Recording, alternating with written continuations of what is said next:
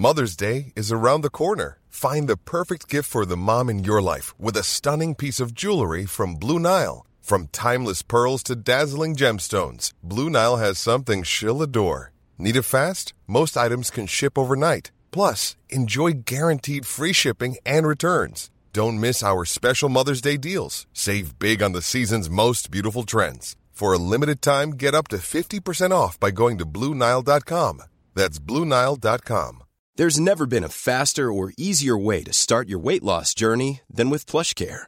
PlushCare accepts most insurance plans and gives you online access to board-certified physicians who can prescribe FDA-approved weight loss medications like Wegovy and Zepbound for those who qualify. Take charge of your health and speak with a board-certified physician about a weight loss plan that's right for you. Get started today at plushcare.com slash weight loss. That's plushcare.com slash weight loss. plushcare.com slash weight loss. The biggest breaking news stories and outspoken opinion. The Breakfast Briefing with Julia Hartley Brewer on Talk Radio. Good morning to you. Thank you very much indeed for joining us on a, well, I don't know where it is, what it's like where you are, an absolutely miserable, wet, howling gale sort of a day. We've had uh, yellow weather warnings uh, across large parts of England, and uh, no wonder. Uh, just, I, again, I, I'm, you know me, I'm not a fan of the working from home thing, but um, today is definitely one of those duvet days. Just, you know, just leave the curtains closed, blind down and just settle in uh, under the duvet uh, and have a listen and a watch. And uh, we will keep you company all day and tell you everything that is going on. And uh, joining me to do that uh, is, um, well, uh, fresh from the latest filming of the new series of Narcos and every porn film you've ever seen from the 1970s. It's Benedict Spence, who also classes himself as a conservative commentator with a moustache. Good morning to you. Buenos días, Julia. Can please do the entire show, um, I mean, it's, it's, I mean, frankly, if Dominic Raab had done that, I mean, he'd be uh, he'd be done for bullying because that would be like a joke that was mocking someone's appearance, and therefore, I mean, he he does it to me off air. He just is not brave enough to do it on air. That's all. Um, Dominic Raab would have been sacked. He'd have had to resign by now for that, mm. wouldn't he? Um, Let's talk about today. Um, big day, uh, 8.30 this morning, so in two hours' time, the Cabinet's meeting number 10. Uh, the Prime Minister has arrived back from the G20 in uh, Bali. 10.30, uh, uh Prime Minister uh, Rishi Sunak will give the statement to the House of the Parliament on the G20 summit. Mm. Um, and then there will be a response from uh, Keir Starmer, followed by a short debate, rather short debate, because at 11.30, we're getting the autumn statement by the Chancellor Jeremy Hunt. Now, remember, when we have budgets, it's actually the Leader of the Opposition who responds, which is always a bit unfair when they're not really economically numbers minded. Hi, Keir.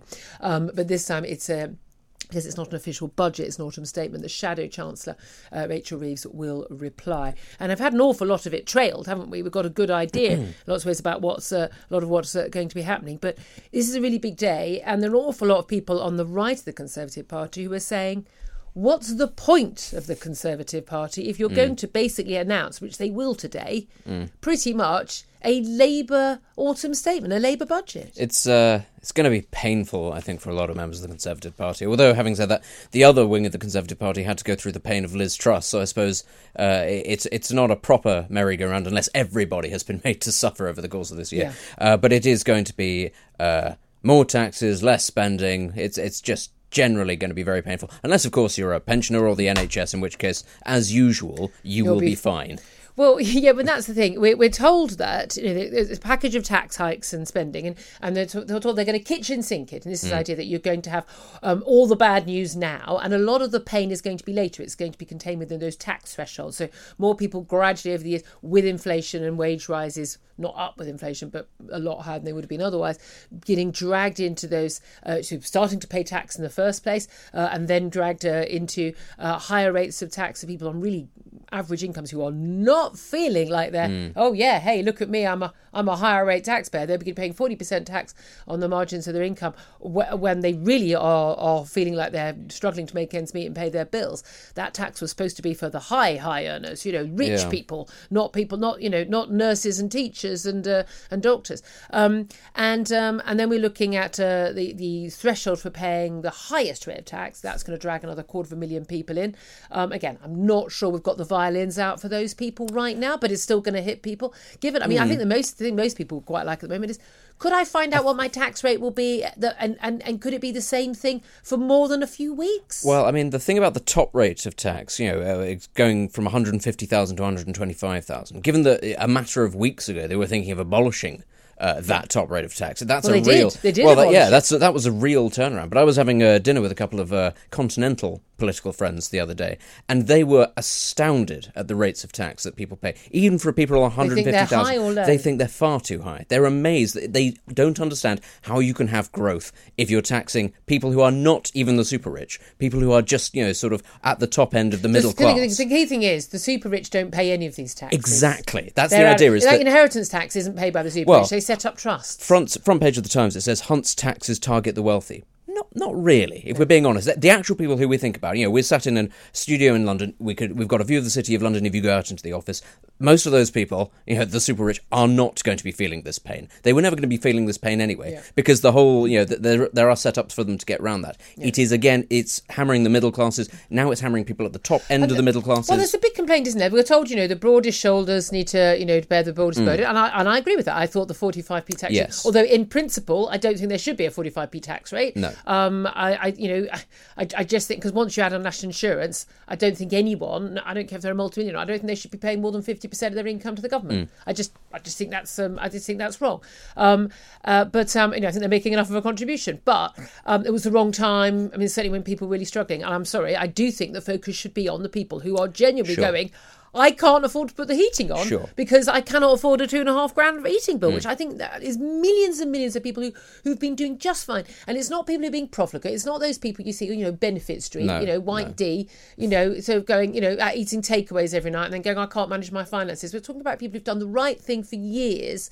Who, who are just not going to be able to pay their bills, Yeah. and, and and I really think we need to worry about those people more than worrying about people who, I mean, I'm, like everyone, you know, Mm. saying yesterday on the show, every time I go to the supermarket, I'm like, I mean, I have to resist the urge from going loudly. How much? I mean, Yes. every, you just buy three things. You're like, what? How how has it come to that much? Mm. Um, but um, there there is that sort of fight back coming back from the right wing of the Tory party, the sort of the Trussites, Yes. um, the free marketeers, the sort of the the make tax rises now. At Mm. a time when you're heading into recession, Bank of England says for two years, is the worst possible thing. You need to be boosting consumer confidence. And especially as we're in a situation where um, most of the pressures on on our on our of, of inflation are completely uncontrollable by Yes. us. Well, at this moment in time, as in they've already happened. We printed money and we paid people to stay at home and, and borrowed hundreds and hundreds of billions of pounds. And a war uh, happened to, and- yes, and and a war and and those economic sanctions and years of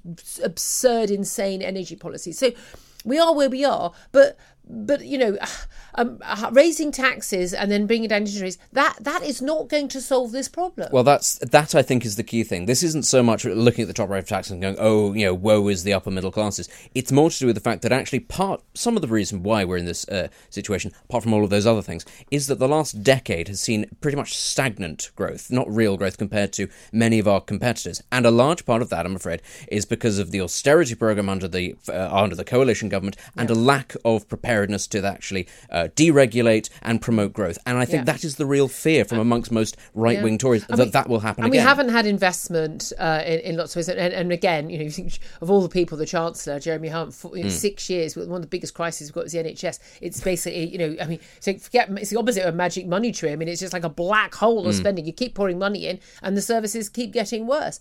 Um, and um, and he was he was the health secretary for six years, the longest time anyone's been health secretary. I But he's think. a safe hand on the tiller, isn't Oh, apparently, yeah. The As I keep saying, are back in same charge. qualifications as me to be chancellor.